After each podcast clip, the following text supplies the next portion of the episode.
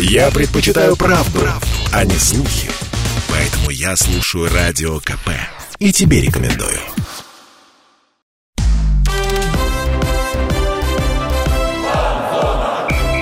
Фан-зона.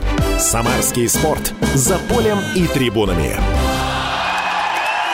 Сказано в Библии: пять дней ты будешь трудиться, седьмой день принадлежит Господу, Богу твоему, а шестой день, шестой день для футбола. Это сказал не я, это сказал Энтони Бёрджесс. А кто я такой, чтобы спорить с автором «Заводного апельсина»? А я добавлю: пять дней ты будешь трудиться, а вечер четверга оставь в фан-зоне, где мы говорим о самарском спорте. Я Дмитрий Кривенцов, со мной Михаил Горенов. Миша, привет. Да, я хотел сказать э, на твой вопрос, а кто я такой, это ты, Дмитрий Кривенцов, да, я Михаил Горенов. Вот так было бы, наверное, поскладней. Но надо еще гостя нашего представить. Это спортивный журналист, админ паблика «Самара спортивная». Подписывайтесь, читайте. Андрей Сазонов. Андрей, привет. А, физкульт, привет. Говорим мы сегодня преимущественно о футболе, но, конечно, затронем и другие виды спорта. Тут и про настольный теннис даже есть что рассказать, казалось бы, внезапно, но обсудим. Есть, есть интересная тема и в баскетболе, потому что Самара поборется за медали, но немножко не за те медали, о которых привыкли болельщики. Скажем про волейбол. Там тоже есть одна очень-очень важная тема, но начнем мы, пожалуй, с футбола, конечно же. «Крылья» в прошлом туре российской премьер-лиги обыграли Краснодар со счетом два ноль. Вторая сухая победа подряд, уже пятое место не за горами. Забили Сарвели и Глушенков. Андрей, ты был на игре, как тебе вообще матч? Краткое резюме по нему. А, ну, прежде всего, я хотел бы отметить, что впервые с две тысячи девятнадцатого года а, Самара-арена хотя бы наполовину заполнилась, то есть не было мест а, на парковках. Действительно, людей было очень много, двадцать одна тысяча, это... Ты забегаешь вперед, но давай поговорим mm-hmm. про это тоже. Mm-hmm. То есть, в первую очередь, болельщиков. болельщиков да, да, это самое много. главное, я считаю, потому что для кого, а, прежде всего, футбол у нас, это для болельщиков. И, наконец-то, уже сняли эти ограничения. То есть, заполнять можно на сто процентов? Да, да. Это не только в Самаре, это, в принципе, ну, можно сказать, наверное, во всех уже регионах страны. Там было около двадцати тысяч. двадцать одна тысяча пятьсот двадцать человек. Вот так, даже точно. Да, я даже запомнил. Почитал каждого. А насколько это было ощутимо во время игры, потому что мы помним коронавирусные ограничения, и болельщиков было, если слышно, то ну, не так, как раньше. А, ну, начнем с того, что на Самаре очень хорошая акустика, и даже если на игре десять тысяч зрителей, это очень хорошо слышно. А когда двадцать, это... еще лучше. Это, это прекрасно. Болельщик был тем двенадцатым игроком, который... Однозначно, да, да. Кстати, Андрей, раз уж мы начали не совсем по плану с болельщиков, я знаю, у тебя были какие-то проблемы с тем, как ты добирался до стадиона. Это какая-то недоработка по организации пропуска на матч или что такое случилось? А, ну я думаю, что все-таки, наверное, для СМИ можно было сделать какую-то отдельную а, парковку или хотя бы часть парковки, потому что когда... Ну, парковка для всех, там очень сложно было заехать, и мы просто плутали там по подворотням и решили не изобретать ничего, там не ставить где-то в неположенном месте, просто вернулись в сторону агропарка и уже припарковались там. Но мы же здесь говорим в первую очередь не про СМИ, а говорим про рядовых болельщиков, насколько они комфортно добирались до стадиона, смогли ли вовремя вообще попасть на матч. Не, ну смотрите, если они добирались на общественном транспорте, на трамвай, я думаю, они добрались без проблем. Кто ехал по Московскому шоссе, болельщики и журналисты некоторые в чате писали, у того были проблемы, потому что была очень сильная пробка, и люди опоздали на игру. Я думаю, все-таки, если человек ехал из города, самым быстрым способом был, конечно, трамвай добраться до стадиона. А на машине тут уже либо заранее, либо просто где-то, может быть, нам тоже нужно было оставить, ехать не к стадиону, а оставить машину где-то пораньше. То есть мы не подумали об этом, что будет такой ажиотаж. Так что, если соберетесь ехать на машине, выезжайте сильно заранее, потому угу. что пробки... Либо и... оставляйте ее где-то поближе к стадиону, не на самой парковке да, стадиона. Или, или готовьтесь прогуляться. Да, да, тем более да, да. Впереди будет игра в Самаре с одним из претендентов на чемпионство, с Динамо. Динамо. Я думаю, там ажиотаж может быть даже и побольше, чем вот двадцать один пятьсот двадцать в этот раз. Я думаю, на «Динамо» придет еще больше, учитывая, как бы, да, что они за чемпионство борются. Ну, выедем пораньше, я тоже собираюсь. Да, да. На самом деле, поедем со Славой пораньше. Ну, давайте уже перейдем к событиям на поле. Такое ощущение было, что победа над Краснодаром, грозный Краснодар, казалось бы, пару месяцев назад еще там с сильными легионерами, далась крыльям очень легко. Или нет? Или так показалось? Ну, я сразу сказал, что это уже не тот Краснодар, который э, был в первом круге, да, который Крылья обыграли в первом круге. Там из того состава, если не ошибаюсь, ну, только Сафонов, да, остался? То есть вообще... Ну, там, там есть Ионов, э, еще несколько игроков. Нет, я имею в виду, именно были на поле были. То есть э, по разным причинам игроки тоже не попали в стартовый состав. Там у кого-то дисквалификация, у кого-то травма, да. И остался только вратарь сборной, да, Матвей Сафонов. А получается... Состав кардинально изменился, то есть смотришь вот так вот, я даже сам ну, не знаю, кто эти люди, кто эти фамилии. Ну, возможно, конечно, скоро о них тоже заговорим, да, но пока это темные лошадки. Это футболисты Краснодара-два, поэтому не обыграть их нынешним Крыльям было бы просто, наверное, ну, преступлением. Ну, то есть очевидно было, да, преимущество? Да, что... да.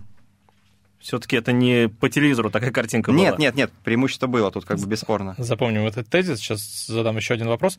Глушенков отдает и забивает в последних матчах.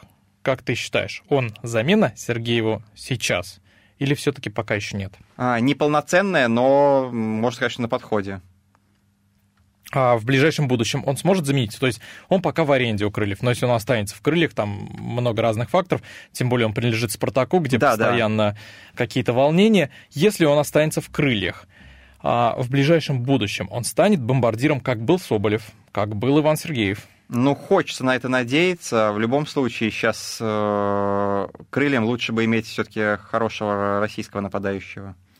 И Глушенков на эту роль подойдет, да? Потом? Ну, в целом, да. А как же Иван Игнатьев? Не можем не спросить, потому что, ну, такой солидный новичок, и, ну, и все, все в его руках, а, точнее, ногах, если он будет доказывать а, на тренировках и там, на возможных заменах, что он а, годен, что он готов. Я думаю, Осинкин его с удовольствием будет выпускать. А пока он не готов. Ну, наверное, Осинкину виднее.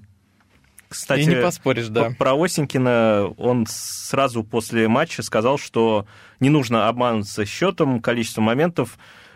Чтобы не быть голословным, можно просто его послушать и обсудить. Давайте так и сделаем. Счет, наверное, еще так достаточно большая разница в количестве созданных моментов. Не должен обманывать вот то, какой был характер у матча. На протяжении всего матча нам было очень тяжело, и особенно это тяжело было на чужой половине. У нас не все получалось, но мы готовы в целом были к ситуации, к такой, когда мы под давлением не сможем отнимать мячи на чужой половине поля.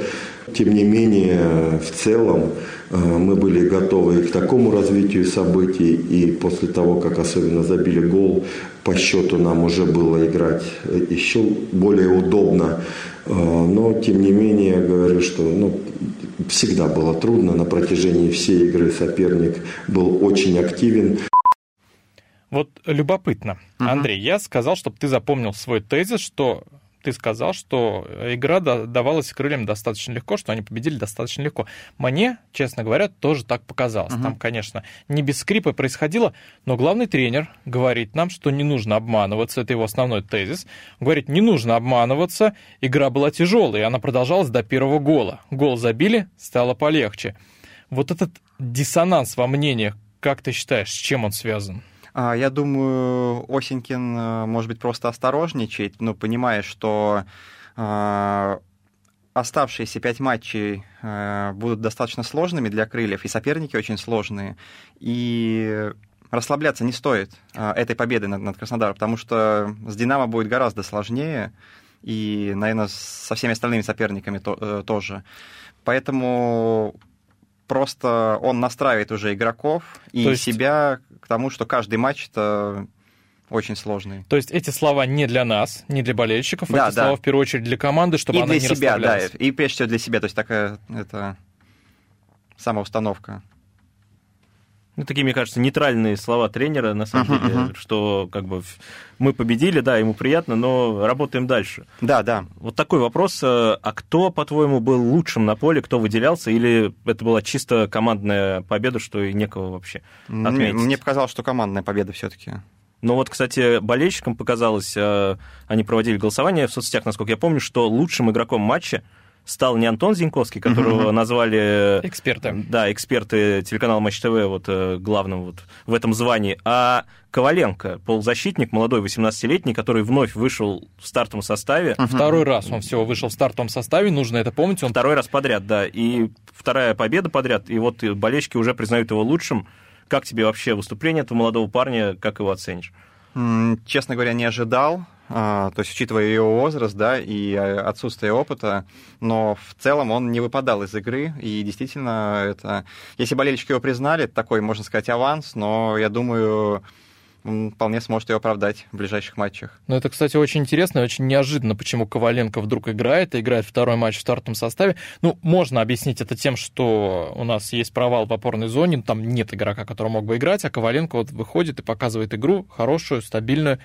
Но, тем не менее, Коваленко — это футболист, который не играл даже в ФНЛ.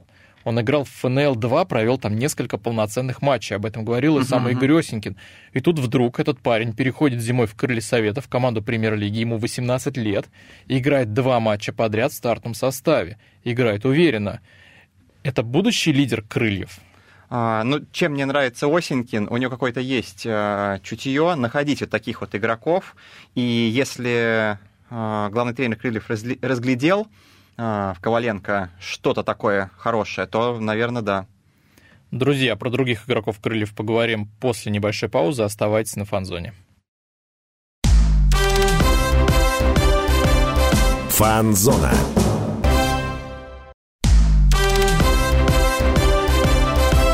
Фан-зона. Фан-зона. Самарский спорт за полем и трибунами. Возвращаемся на Фан-зону. Я Дмитрий Кривенцов. Михаил Горенов, я, это я. И Андрей Сазонов, наш гость, админ паблика «Самар Спортивная», самарский журналист. И продолжаем мы разговор, я думаю, про матч Крыльев с Краснодаром. Да, я напомню, для тех, кто только что к нам присоединился, нас можно послушать в интернете, если вы вдруг пропустили, самара кэ пэ точка ру. Там нужно нас найти, радио кэ пэ точка ру. Мы ну говорили... и девяносто восемь и два эф эм это в первую очередь, конечно. Да, мы здесь говорили про Крылья Советов, обсуждаем матч с Краснодаром, победный матч. Крылья Советов выиграли два ноль, Сарвели и Глушенков принесли команде победу, но, тем не менее, лучшими игроками признаны Зиньковский и Коваленко. Про Коваленко мы здесь уже поговорили немножко. Про Произ... Коваленко я, кстати, добавлю то, что перспективный восемнадцатилетний парень всех удивил. Так он еще и удивил тем, что он осознает, мне кажется, свою, свои шансы, свои возможности, потому что была история с тем, что ему предложили выступать за сборную Армении, да, но он понимает, что в сборной России, как бы сейчас это немного странно не звучало, с учетом ограничений, шансов больше попасть на Мундиаль какой-то, на чемпионат мира или на чемпионат Европы, и он отказался от сборной Армении, и он, мне кажется, вот настроен именно на выступление в сборной России. Это тоже говорит о его амбициях. И ты, Дим, сказал, будущий лидер Крыльев. Будущий yeah. лидер, возможно, но вопрос, Крыльев yeah. ли, это, как бы, учитывая наши еже, еже, как сказать, переходные трансферы между паузами в сезоне, всякое может Заметь, быть. Заметь, я не сказал, а спросил. Так что разговор ну, еще, так сказать, мы ставим многоточие. Просто если он будет настолько хорош, я думаю, к сожалению, в Крыльях не факт, что получится сдержаться, но верим в это. Если Коваленко там надеется на сборную, естественно, скорее всего, он будет игроком сборной, не в составе Крыльев Советов, как бы трагично ни звучало. Но не забываем пример Ивана Сергеева, Сарвели и Зиньковского. Зиньковского, да, да. То, что шансы все-таки есть, и а нам остается только надеяться. Но, опять вернусь, Дима, ты начал с того, что если болельщики признали Коваленко, то эксперты Зиньковского, вот как его играть тебе? Почему Антон Зиньковский? Потому что все-таки он действительно на поле лидер команды и достаточно ну, грамотно действует. То есть в целом он э, заслуживает этого. Даже он... не, несмотря на то, что он не забивает голы, он все равно лучший игрок матча. И он все Но равно... он контролирует игру, то есть э, он как бы... ну, сколько он с мячом проводит времени, да, сколько вообще вот э, комбинаций. То есть даже... несмотря на то, что не забил, не... игру он контролирует. Ну, тем более, первый гол — это гол Антона Зиньковского. Ну, он по сути, да, да. Ассист на его счету, голевая да, передача, там... поэтому... Он раскачал да. защитника, ушел от него, сделал прицельную передачу, причем сделал прицельную передачу так, что Сафонов не дотянулся, вратарь сборной. Uh-huh, Тут uh-huh. уже другой вопрос. Делал ли Зиньковский такую передачу, чтобы Сафонов не дотянулся, или Сафонов не дотянулся до этой передачи? Ну, оставим это в футбол. Тем не менее, Зиньковский выдал все качественно, и Сарвели оставалось просто попасть в ворота. Ну, для телевизионной картинки, тем более, собственно, эксперты телевидения его признали лучшим игроком матча. Ну, несомненно, Зиньковский выглядит ярче, чем Коваленко, который просто в центре съел соперников, не давал им нормально развернуться, поэтому все логично. Кстати, по поводу Сафонова я тоже добавлю, что мне показалось, вратарь сборной матч выдал вообще нехороший, потому что второй гол в ближний угол от Глушенкова тоже как бы в этом... На... Вратарский гол, да, да. Это нам тоже подсобило, это тоже было в пользу крыльев, то, что это был не день Матвея Сафонова. Но, тем не менее, мы не умаляем заслуги Глушенкова, потому что он сделал все очень качественно. Во-первых, сделал все качественно Якуба, который подхватил мяч, когда мы помним, с чего все это началось. Началось в центре поля, когда противник свалил на Зиньковском, команда не встала, подхватил мяч Якуба, Якуба увидел Глушенкова и выдал на него передачу. Глушенков подхватил, ушел от защитников и забил. То есть это тоже качественный и очень хороший гол. Ну, Глушенкова за, за ним это и раньше наблюдалось. Помню, в прошлом году игра с «Зенитом», когда гол отменили, тоже похожая ситуация. Кто-то вырвал мяч с центра поля, он оказывается примерно на ударной позиции. И если большинство игроков идут в обводку или думают отдать передачу, то Максим бьет и зачастую попадает, и это становится результативным действием, как и в этот раз случилось. И, кстати Поэтому... говоря, он не стал сближаться с вратарем, чтобы сделали, ну, процентов, наверное, семьдесят нападающих, на мой взгляд, они бы стали подходить ближе. И вратарь бы тогда, Сафонов, опытный вратарь, он сократил бы угол обстрела. Там могли подбежать защитники, потому что Глушенков был с мячом. Глушенков сделал абсолютно верный выбор. Он пробил тогда, когда нужно было пробить. Нет вопросов. А то, что это абсолютно верный выбор, это отражено на табло и в протоколе матча. Но давайте поговорим о тех, кого не было на поле, наверное. Фернандо не играл из-за травмы, это бразильский новичок крыльев, правый защитник номинально, но опорник по сути, как оказалось. По призванию. Да, это ощущалось. Андрей, тебе не хватало бразильца на поле? Именно в этом матче нет, то есть не, не могу сказать. То есть Якуба и Коваленко, они закрыли центральную вполне, зону? Вполне. В будущем Фернандо все-таки вернется на фланг, Якуба с Коваленко займут опорную зону, или все-таки мы снова увидим Фернандо Костанца в опорных? Как ты его вообще оцениваешь? Мне кажется, все-таки он универсал, он может на обеих позициях смотреться, как мне кажется. Но в будущем он игрок замены или, или все-таки надо его к старту подключать? Ну, я думаю, наверное, все-таки к старту, то есть легионер на замену, он вообще как бы, ну, такого не должно быть. Если легионер, то только качественный игрок стартового состава. Тогда вопрос напрашивается про другого легионера, это Матео Барыч. Он помог бы в этой игре или, опять же, как показывает счет, он был не нужен? Ну, конечно, счет показывает э, то, что обошлись без них, но я, я считаю, что все-таки Барыч э, еще пригодится крыльям точно. Вопрос, когда он выздоровеет, и будет, ну, это будет да. ли время. Ну, кстати говоря, этот вопрос почти закрыт, потому что крылья сегодня объявили, что Матео Барыч и Фернандо Костанца тренируются в общей группе. Они занимались с, как это было сказано, с некоторыми ограничениями.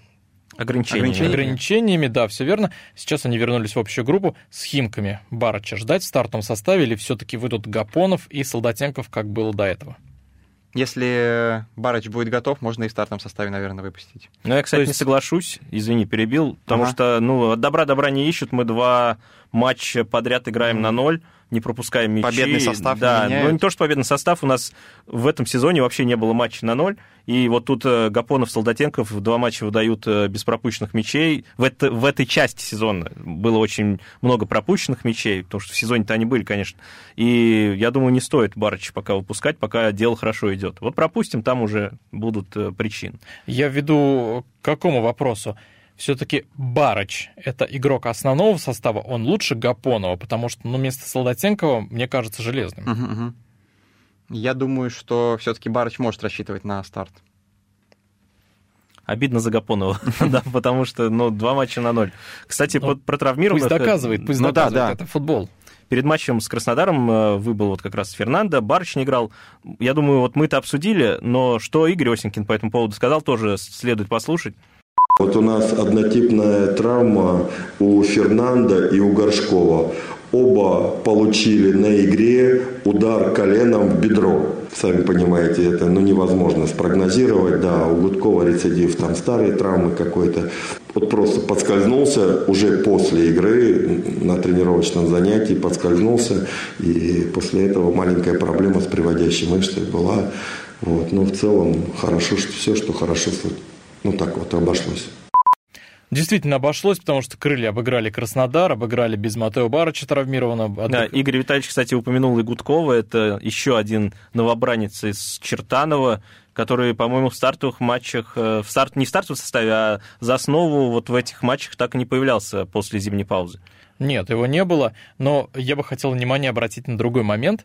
А матч «Крыльев» и Краснодара – это был матч двух очень сильных школ футбольных. В первую очередь школы Краснодара, за которую, ну, за команду вышли почти все воспитанники этой школы. Это, конечно, мечта Галицкого, но немножко в таких реалиях неприятных, так скажем. А с другой стороны, за «Крылья» вышли девять воспитанников школы Чертанова московской. Это, это, конечно, немножко неприятно, да, вот я... поскольку мы обсуждаем это в Самаре, но тоже это нельзя не оставлять без внимания. «Крыльям Советов» — это плюс или минус, что за команду играют воспит... девять воспитанников московской школы? Реалии таковы, что сколько бы ни говорили там про... Там, возрождение самарского футбола, там, про какие-то там, я не знаю, традиции. Ну, не получается у нас воспитывать игроков. Почему получается это у Чертанова или у некоторых там других школ? Ну, это вопрос, прежде всего, к функционерам «Крыльев Советов» и там той же Академии Коноплёва. Вот. Поэтому я только рад, что в Чертаново появился такой звездный состав, Который помогает, есть, крыльям, который советов. помогает крыльям советов, да, да. Ну, за «Крылья Советов» мы, конечно, рады, мы все болеем за «Крылья», и игроки, они сейчас не воспитанники школы, школы Чертанова, они в первую очередь футболисты «Крыльев Советов». На мой взгляд, Чертанова заменила Академию Коноплёва, потому что они Отчасти, действуют... Да. Абсолютно по тем же лекалам, то есть они переняли весь опыт, они переняли даже игроков. У нас был здесь Иван Ломаев, который uh-huh. занимался в Академии Коноплёва и перебрался в Чертаново. И таких историй на самом деле масса. Главный тренер Игорь Осинкин, который воспитывал этих парней в Чертаново, он из Академии Коноплёва. То есть, грубо говоря, так сейчас должна была выглядеть Академия Коноплёва. Могла бы. Так, могла это бы, как, да. знаешь, в «Вечернем Урганте». Так могла бы выглядеть, но нет. Вот. Ну, про Ломаева, кстати, у нас есть его синхрон тоже. Мы, наверное, не успеем его послушать. Мы его послушаем уже в следующем блоке, так что, друзья, оставайтесь с нами на «Фан-зоне». У нас впереди еще много интересного, в том числе не футбольные новости. «Фан-зона».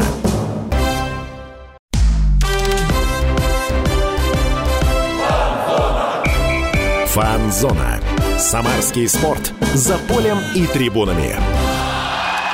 Мы снова на «Фан-зоне». Я Дмитрий Кривенцов, Михаил Горенов. У нас сегодня в гостях админ... Андрей Сазонов, админ паблика «Самара спортивная» и спортивный журналист. И обсуждали мы матч победный «Крыльев» с Краснодаром. два ноль, напомним, закончилась игра. И немного поговорили про школы футбольные. Отметили, что и Краснодар, и Чертаново в этом направлении очень большие молодцы. А Чертаново — это и вовсе, и вовсе прообраз, который... у Академии Коноплёва так и не состоялся, скажем так. И вот упомянули мы Ивана Ломаева, вратаря «Крыльев», который был у нас в гостях на позапрошлой неделе, если я не ошибаюсь. И вот он что сказал по поводу матча, давайте все-таки послушаем. Мы выполнили хорошо план на игру, знали, что Краснодар хорошо контролирует мяч, отталкивались чуть от них, чтобы быстро контратаки убегать. В принципе, так и получилось, и моментом мы также владели преимуществом, так что все удачно сложилось для нас. В нашем чемпионате вообще не бывает легких игр, все бьются, стараются, так что я бы не сказал, что нам как-то удалось легко, все старались, выложились на сто процентов, поэтому и положительный результат сегодня был. Иван Ломаев сказал про контратаки. Это не странно слышать про Краснодар и контратаки, потому что мы привыкли, что эта команда играет первым номером, играет в атаку и играет, как играли «Крылья» в этом матче обычно. Ну, Краснодар же тоже э, изменил свой состав по известным нам причинам, поэтому в той ситуации, наверное, им ничего не оставалось делать, как играть уже ну, вторым, так сказать, номером.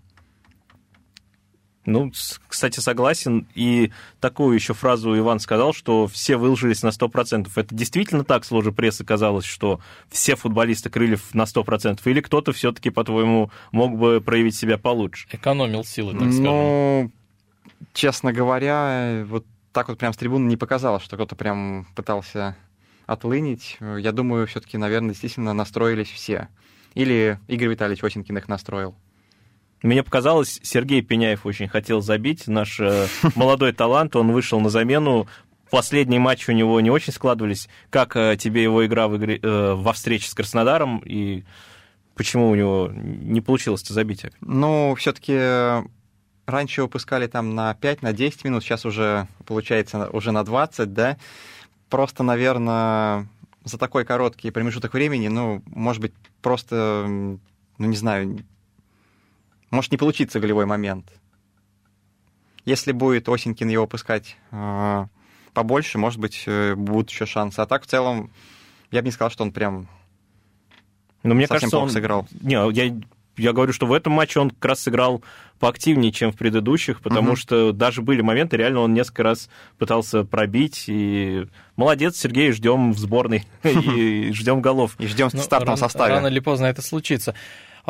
Одна закономерность интересная прослеживается у Крыльев Советов. Игорь Осинкин каждый матч почти полностью меняет линию атаки. То есть у нас есть такая большая скамейка запасных. Каждый? Почти каждый матч он меняет линию атаки, если не полностью, то хотя бы наполовину, потому что выходит Цыпченко. А, по ходу, по ходу встречи. А, конечно, да. То есть он не в стартовом выпускает, да, а да, по да, ходу да. матча меняет полностью. Выходит тот же самый Сергей Пеняев, Цыпченко, появляется Игнатьев иногда на поле. Но защита всегда остается прежней. То есть, ну... Сколько игроков в защите он менял? Можно по пальцам пересчитать. Почему так происходит? Может быть, просто Осинкин думает, что это какая-то некая неожиданность для соперника? А, поменять, освежить атаку? Ну да, да. Я, кстати, думаю, не совсем так, потому что я не знаю, что думает Игорь Витальевич, но... Дим, твой вопрос, я думаю, ответ очевиден. То, что вообще менять оборону по ходу встречи, это ну, не очень принято, насколько я ну, смотрю матчи. То uh-huh, есть uh-huh. защитников меняют, как правило, когда что-то происходит. Травма, удаление игрока, и надо оборону укрепить.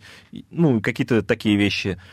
Сохранить счет надо. А у Крыльев такого нету, и играть на сохранение счета тоже они не привыкли. Но, кстати, бывает, изредка бывают замены, да, в оборону, когда там кто-то из полузащитников выходит, Витягов там, грубо говоря, вместо Сарвели, когда мы ведем в счете, и нужно удержать преимущество. Вот, поэтому, я думаю, здесь все логично, и я бы, наверное, спросил по-другому Андрея. Андрей, вот опять возвращаясь к Гапонову, Солдатенкову, у них наладилась связка или то, что второй матч на ноль, это совпадение? Я думаю, это и совпадение тоже. Все-таки, ну, не будем лукавить, Краснодар достаточно легким был соперником именно в этом матче. Поэтому, может быть, просто так совпали обстоятельства. Так, так сложилось. Ну, с Уралом Бигфал он не, не расслабляется, и ну... защитников тоже не расслабляет. Поэтому угу. тут, мне кажется, все-таки... Не совсем уж и совпадение.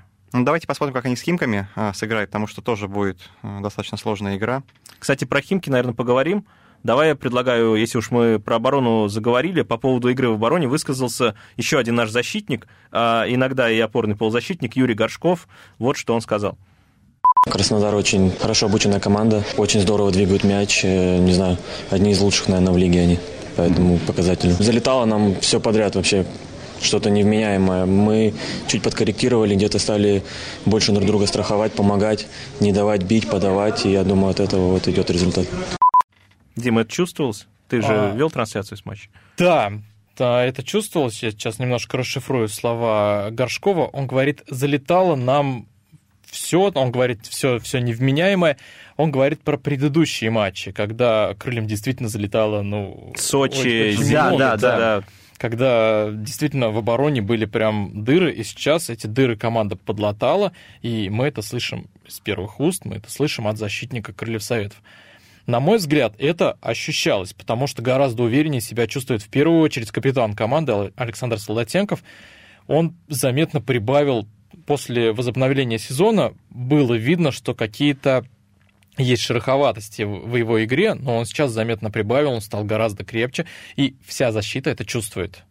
В том числе есть Глен Бейл справа, есть Горшков, тот же самый слева, которые очень хорошие, очень надежные защитники. И еще один центральный защитник, там Матео Барыч, это понятно, тут вообще без разговоров. И Гапонов, он это видит Бегич, как... новая версия. Да, тут Гапонов видит, как играет вокруг него, и он встраивается в эту игру, и он придает эту уверенность. Поэтому защита крыльев очень сильно прибавила. К слову, про Гапонова, это как раз из той серии, что в команде почти все твои ровесники, ты быстро вливаешься и находишь общий язык. Да, он молодой человек и прекрасно в эту компанию вписывается, в компанию других молодых людей с русским паспортом. Вот, ну, у нас на очереди игра с Химками, чего мы вообще от нее ждем, потому что, ну, Химки — это серьезный соперник, посерьезнее, на мой взгляд, чем нынешний Краснодар. Ну да, учитывая, как последнее время Химки э, зарабатывают очки, не просто выгрызают очки, да, в последних матчах. Да, буквально поэтому, с мясом. Да, да, поэтому расслабляться точно не придется.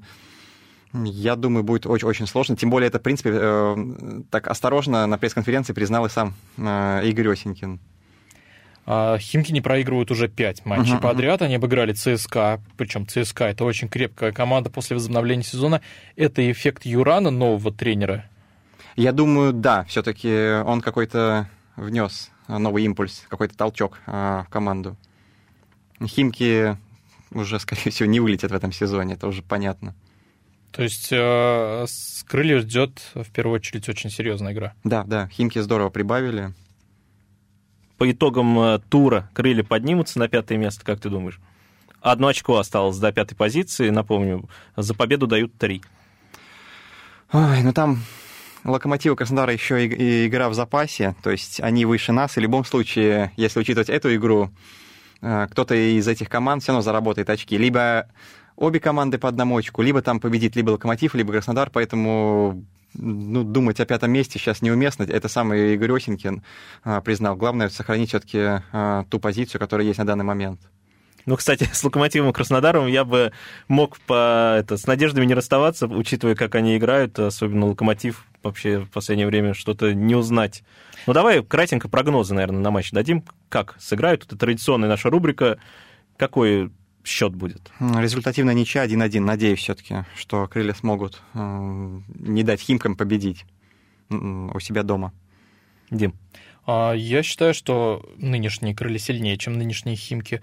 Мне кажется, что крылья победят. Либо будет счет два-ноль, либо будет два-один. Это будет, безусловно, тяжелая игра. Но, тем не менее, крылья сейчас лучше именно как команда. Потому что, да, у Химок есть, у них очень хорошие исполнители, у них есть тот же Глушаков, у них там есть... Жирков, Мамаев, там как бы... Там, там звездный состав, но если сравнивать именно команды, то, на мой взгляд, крылья как команда сильнее, поэтому крылья победят. Ну, вот отдам все-таки должное Глушакову, Мамаеву, Жиркову, и там есть еще солидные футболисты. два-два. Мой прогноз два-два. И на самаркп точка ру вы его увидите тоже. Давайте как раз про солидных футболистов. Недавно Андрей Тихонов, бывший футболист и тренер... Легенда крыльев, потому что уж скромничать. Да, да. скромничать. Андрей Тихонов сказал в эфире Матч ТВ, что сейчас у крыльев нет звезд. Он, он, конечно, говорил, что есть Зиньковский, но, тем не менее, посыл такой: у крыльев нет звезд, это команда тренерская. И как он это все объяснил? Крылья потеряли очень много лидеров, потеряли Пруцова, потеряли, в первую очередь, Сергеева, ушел Бегич, там можно еще дальше перечислять целый ряд прям футболистов, но при этом команда не потеряла, она играет в свой футбол, она играет, она придерживается своего стиля, она набирает очки. Можно ли согласиться с Андреем Тихоновым, что у крыльев нет звезд? Однозначно соглашусь, просто смотря... как расценивать именно категорию звезда. Да, все-таки звезда, наверное, это человек, который чего-то очень серьезного добился вместе со своей командой, либо там сборной, либо там, я не знаю, ну, хотя бы там какой-то есть титул там, да, за плечами. У, в принципе, у большинства игроков крыльев этого нету. Об этом мы поговорим после небольшой паузы. Друзья, оставайтесь на Фан-зоне. Фан-зона.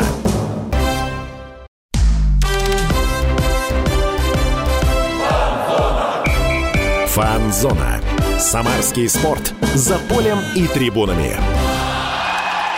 Мы снова на фан-зоне, друзья. Я Дмитрий Кривенцов. Со мной, как всегда, Михаил Горенов. И у нас сегодня в гостях Андрей Сазонов, спортивный журналист и админ паблика «Самара спортивная». У нас здесь был такой большой футбольный ужин, так сказать. Мы обсуждали Крылья Советов и прошлое Крылья Советов, победу над Краснодаром и будущее Крылья Советов. Впереди матч с Химками. А на десерт мы оставили такую тему, как звезды Крылья Советов. Мнение а. легенды мы оставили на десерт. Андрей Тихонов сказал, что у Крыльев нет звезд, и только Антон Зиньковский может на это звание претендовать. Андрей, вот ты согласился с этим, и мы тебя перебили. А, ну, да, я согласен, действительно, с Андреем Тихоновым, потому что все-таки вы вспомните а, те крылья, которые были, когда Тихонов в них играл. Действительно, была звездная команда, это звездные игроки, там можно кого угодно перечислить, но они все были звездами. А, сейчас под категорию звезда, но, может быть, только действительно отчасти Зиньковский попадает, просто потому что он вроде и в сборную России вызван, и там единственный, кстати, игрок «Крыльев», который там сто и более матчей, матчей провел а, в составе «Крыльев». Все остальные — это пока не звезды, это обычные игроки, они еще ничего не добились, у них нет титулов, у них нет каких-то там достижений, то есть у нас нету такого бомбардира, да, как, я не знаю, там, может... Как Иван та... Сергеев. Ну да, или как, как сейчас та же Уфа, может, и Галаром, да, похвастаться.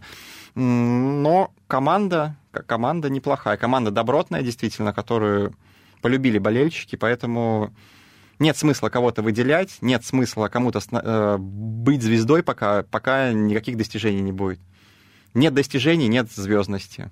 Ждем достижений, да, тогда да. Открыли совет. Но я думаю, очередь. Тут во многом зависит даже не от титулов, а от индивидуальных выступлений, потому что тот же Олег Веретенников, если вы такого помните, да, вот... Галиадор великий российский, он, по-моему, особо титулов ты не снискал. Ну, вице-чемпион да. страны там, да. Ну, ты ну, сравнил да. тот ротор с этими крыльями. Но я к тому, Советов, что и Валерий Есипов тоже был звездой, но это были настолько сильно индивидуальные игроки, индивидуально сильные игроки, то, что поэтому они были звездами. У нас в «Крыльях» Зиньковский хорош, он выделяется, но статистика у него все равно не вот прям божественная какая-нибудь. Там, потому что гол плюс пас игрока атаки оценивают. У него это не... Не, не лидер чемпионата. Да, да, но по дриблингу лидер, поэтому его можно назвать звездой. Пруцова, вот ты, Дима, упоминал, что Тихонов его... Ну, Пруцов какой он? Он не был звездой. Пруцов был просто игроком основы. Сергеев а, вот мог бы претендовать на такое звание. Соглашусь, соглашусь насчет Пруцева, но здесь есть один нюанс, что все-таки непонятно, как оценивать таких игроков, как Пруцев, потому что он не забивает, он не отдает голевых передач, но тем не менее он выполняет огромный объем работы. Черновой здесь, работы. Да, он звезда или не звезда. То есть мы... А это мы узнаем в «Спартаке», потому что такой же игрок, как Пруцев, грубо говоря, Дмитрий Баринов в «Локомотиве», и его уже можно назвать по российским меркам звездой, или Бариус в этом, в «Зените». То есть в больших клубах вот такие незаметные герои, они становятся ну, видимыми, то есть их отмечают. А в провинции у нас, конечно же, Пруцев вряд ли бы стал таким вот очевидным. И тем не да. менее Пруцев, в принципе, остановился в двух шагах от своего, наверное, первого серьезного титула, это Кубок России. То есть, если «Спартак» сможет обыграть две команды эф эн эл и выиграть этот кубок, ну вот уже хотя бы, хотя бы какое-то будет достижение у Пруцева в ну, его досье. А, Нет. Кста- да, вот, кстати, хотел спросить, а, ты говоришь, сможет ли «Спартак» обыграть две команды эф эн эл, но есть же есть еще «Динамо». А, а, кстати, а с кем они играют в полуфинале? Я просто... По-моему, не, не, не могу тебе точно сказать. Вот. По-моему, как раз клубы премьер-лиги играют против представителей ну, эф эн эл. Ну, в любом случае, с одной из команд да, придется, да, да, придется да. встретиться. Ну, будем смотреть, угу. будем наблюдать. На этом предлагаю тему футбола закрыть, потому что есть еще одна важная тема – это баскетбол. Баскетболисты Самары поборются за медали, но не за те медали, к которым привыкли болельщики, не за золото, потому что Самара двукратный обладатель Суперлиги. Два года подряд Самара брала золото Суперлиги, на этот раз только борьба за бронзу. Андрей, на твой взгляд, после таких результатов, после такой феерии, после Кубка России, которую в этом сезоне Самара снова выиграла, это провал или все-таки назвать это провалом нельзя? Ну, я бы не стал бы называть это провалом. Дело в том, что Самара изначально э, в регулярном чемпионате смотрелась не очень, э, скажем так, выдающей, то есть не очень хорошо. Команда была то на пятом, там, то на четвертом месте, там вообще чуть ли не там опускалась там, на шестую-седьмую позицию. И бороться там на, на равных с Руной, там, с Уралмашем, это, это очень сложно. И если вы были там на игре финальной Кубка России, то они Темп-СУМЗ-УГМК обыграли вот еле-еле прям со скрипом. Просто там, на морально-волевых там, и за счет болельщиков, может быть. Поэтому ну, Самара в этом сезоне не лидер Суперлиги, это точно. Самаре нужна была победа в Суперлиге? Или все-таки вот этот сезон она доигрывала постольку-поскольку? Ну, следующий сезон в единой лиге ВТБ, а этот можно как-нибудь... Ну, там вроде откатать. Бы еще не ясно, берут ли Самару ВТБ или нет. То есть стопроцентного нет пока приглашений. Но вроде как уже... Но нам обещали. Р... обещали. Это... Но обещали и Ладу в КХЛ сначала, да? То есть, а потом вроде так получилось, что КХЛ... Ну, с Самарой другая история. У Самары все-таки есть финансирование. И лобби там... Здесь и в правительстве говорили, что все, это уже будет. Так что официально этот вопрос пока не решен, но мы все прекрасно понимаем, что девяносто процентов Самара... Наверное, девяносто девять процентов, учитывая, что в Лиге ВТБ осталось всего восемь российских команд, и, получается, наверное, из иностранных команд там будет играть только минская команда, да, в и следующем Астана. сезоне. И Астана, да. Поэтому пока в любом не случае... передумала. Пока не передумала, да. В любом случае, Лигу ждет расширение за счет российских команд. Возможно, будет Руна, возможно, еще кто-то, но Самара, скорее всего, один из главных претендентов, это естественно. Есть дворец, есть финансирование. Тем не менее, перед Лигой ВТБ есть еще матч за третье место, который ну, нельзя отодвигать в сторону. Это медали Суперлиги, mm-hmm. возможность завоевать эти медали. Играем против Темп-СУМЗ-УГМК, команда из Ревды. Будем ее так и называть, потому что длинное да, название. Да-да-да, можно а, просто УГМК. Да. Уральцы. Ревда проиграла Самаре в финале Кубка страны, но, тем не менее, Ревда трижды брала подряд бронзовые медали.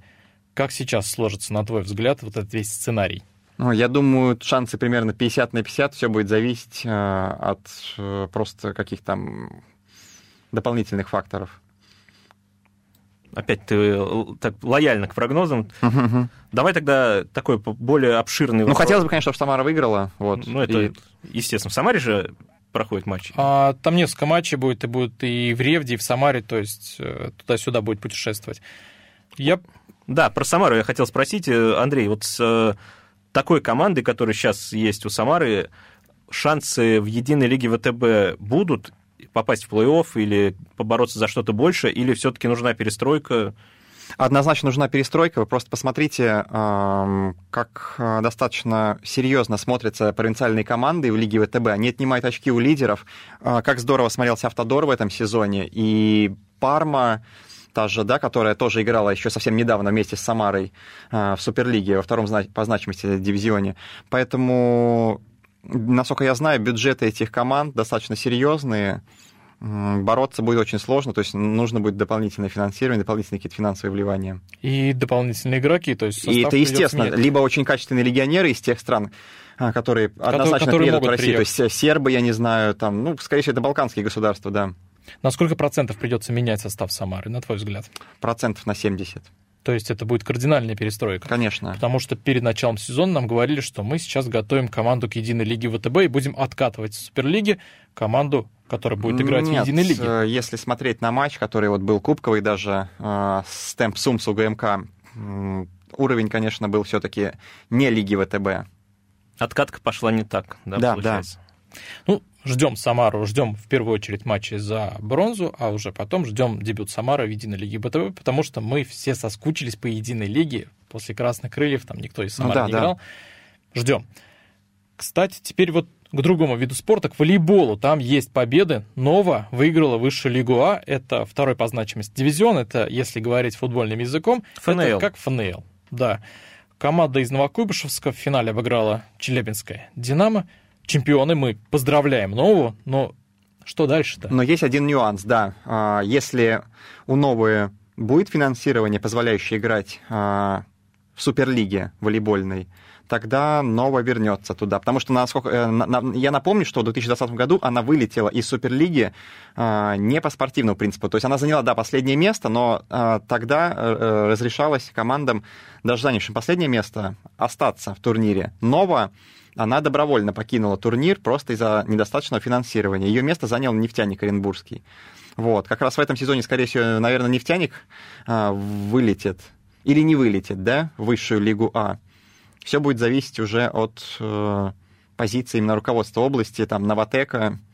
И... То есть я так понимаю, сейчас ясности нет, пойдет ли команда в Суперлигу. Uh-huh, uh-huh. То есть нам остается только ждать и... И надеяться. И надеяться, да. Что ж тут. А такая команда, которая сейчас есть, она в Суперлиге вообще будет достойно выступать или тоже а, нужна а вот перестройка. Волейбол — это не баскетбол, здесь немножко другая ситуация. Во-первых, команды практически не зависят от легионеров. В российском волейболе все игроки, там практически все это граждане России, это русские игроки. Если есть и легионеры где-то у кого-то, у богатых команд, они очень качественные, они действительно усиливают команды, поэтому Нова, вы помните, у нее был скудный бюджет, у нее были достаточно скромные игроки, но как она здорово смотрелась и боролась чуть ли не на равных там с лидерами, вот, была близка к Еврокубкам. Ждем возвращения Нового в Суперлиге, потому что мы, вот честно, заждались большого. То есть, да, да. Ты так показываешь, что передача подходит к концу, и я про и... дворец спорта настольного тенниса, который появится в Самаре, да, теннис, могу да, сказать как... только как факт. В Самаре, в Самарской области появится дворец настольного тенниса. Ждем. Вот, да, Михаил ждет больше всех. Это была Фан-зона. Дмитрий Кривенцов, Михаил Горенов, большой любитель настольного тенниса. Несомненно. Андрей Сазонов, любитель трамваев. Фан-зона.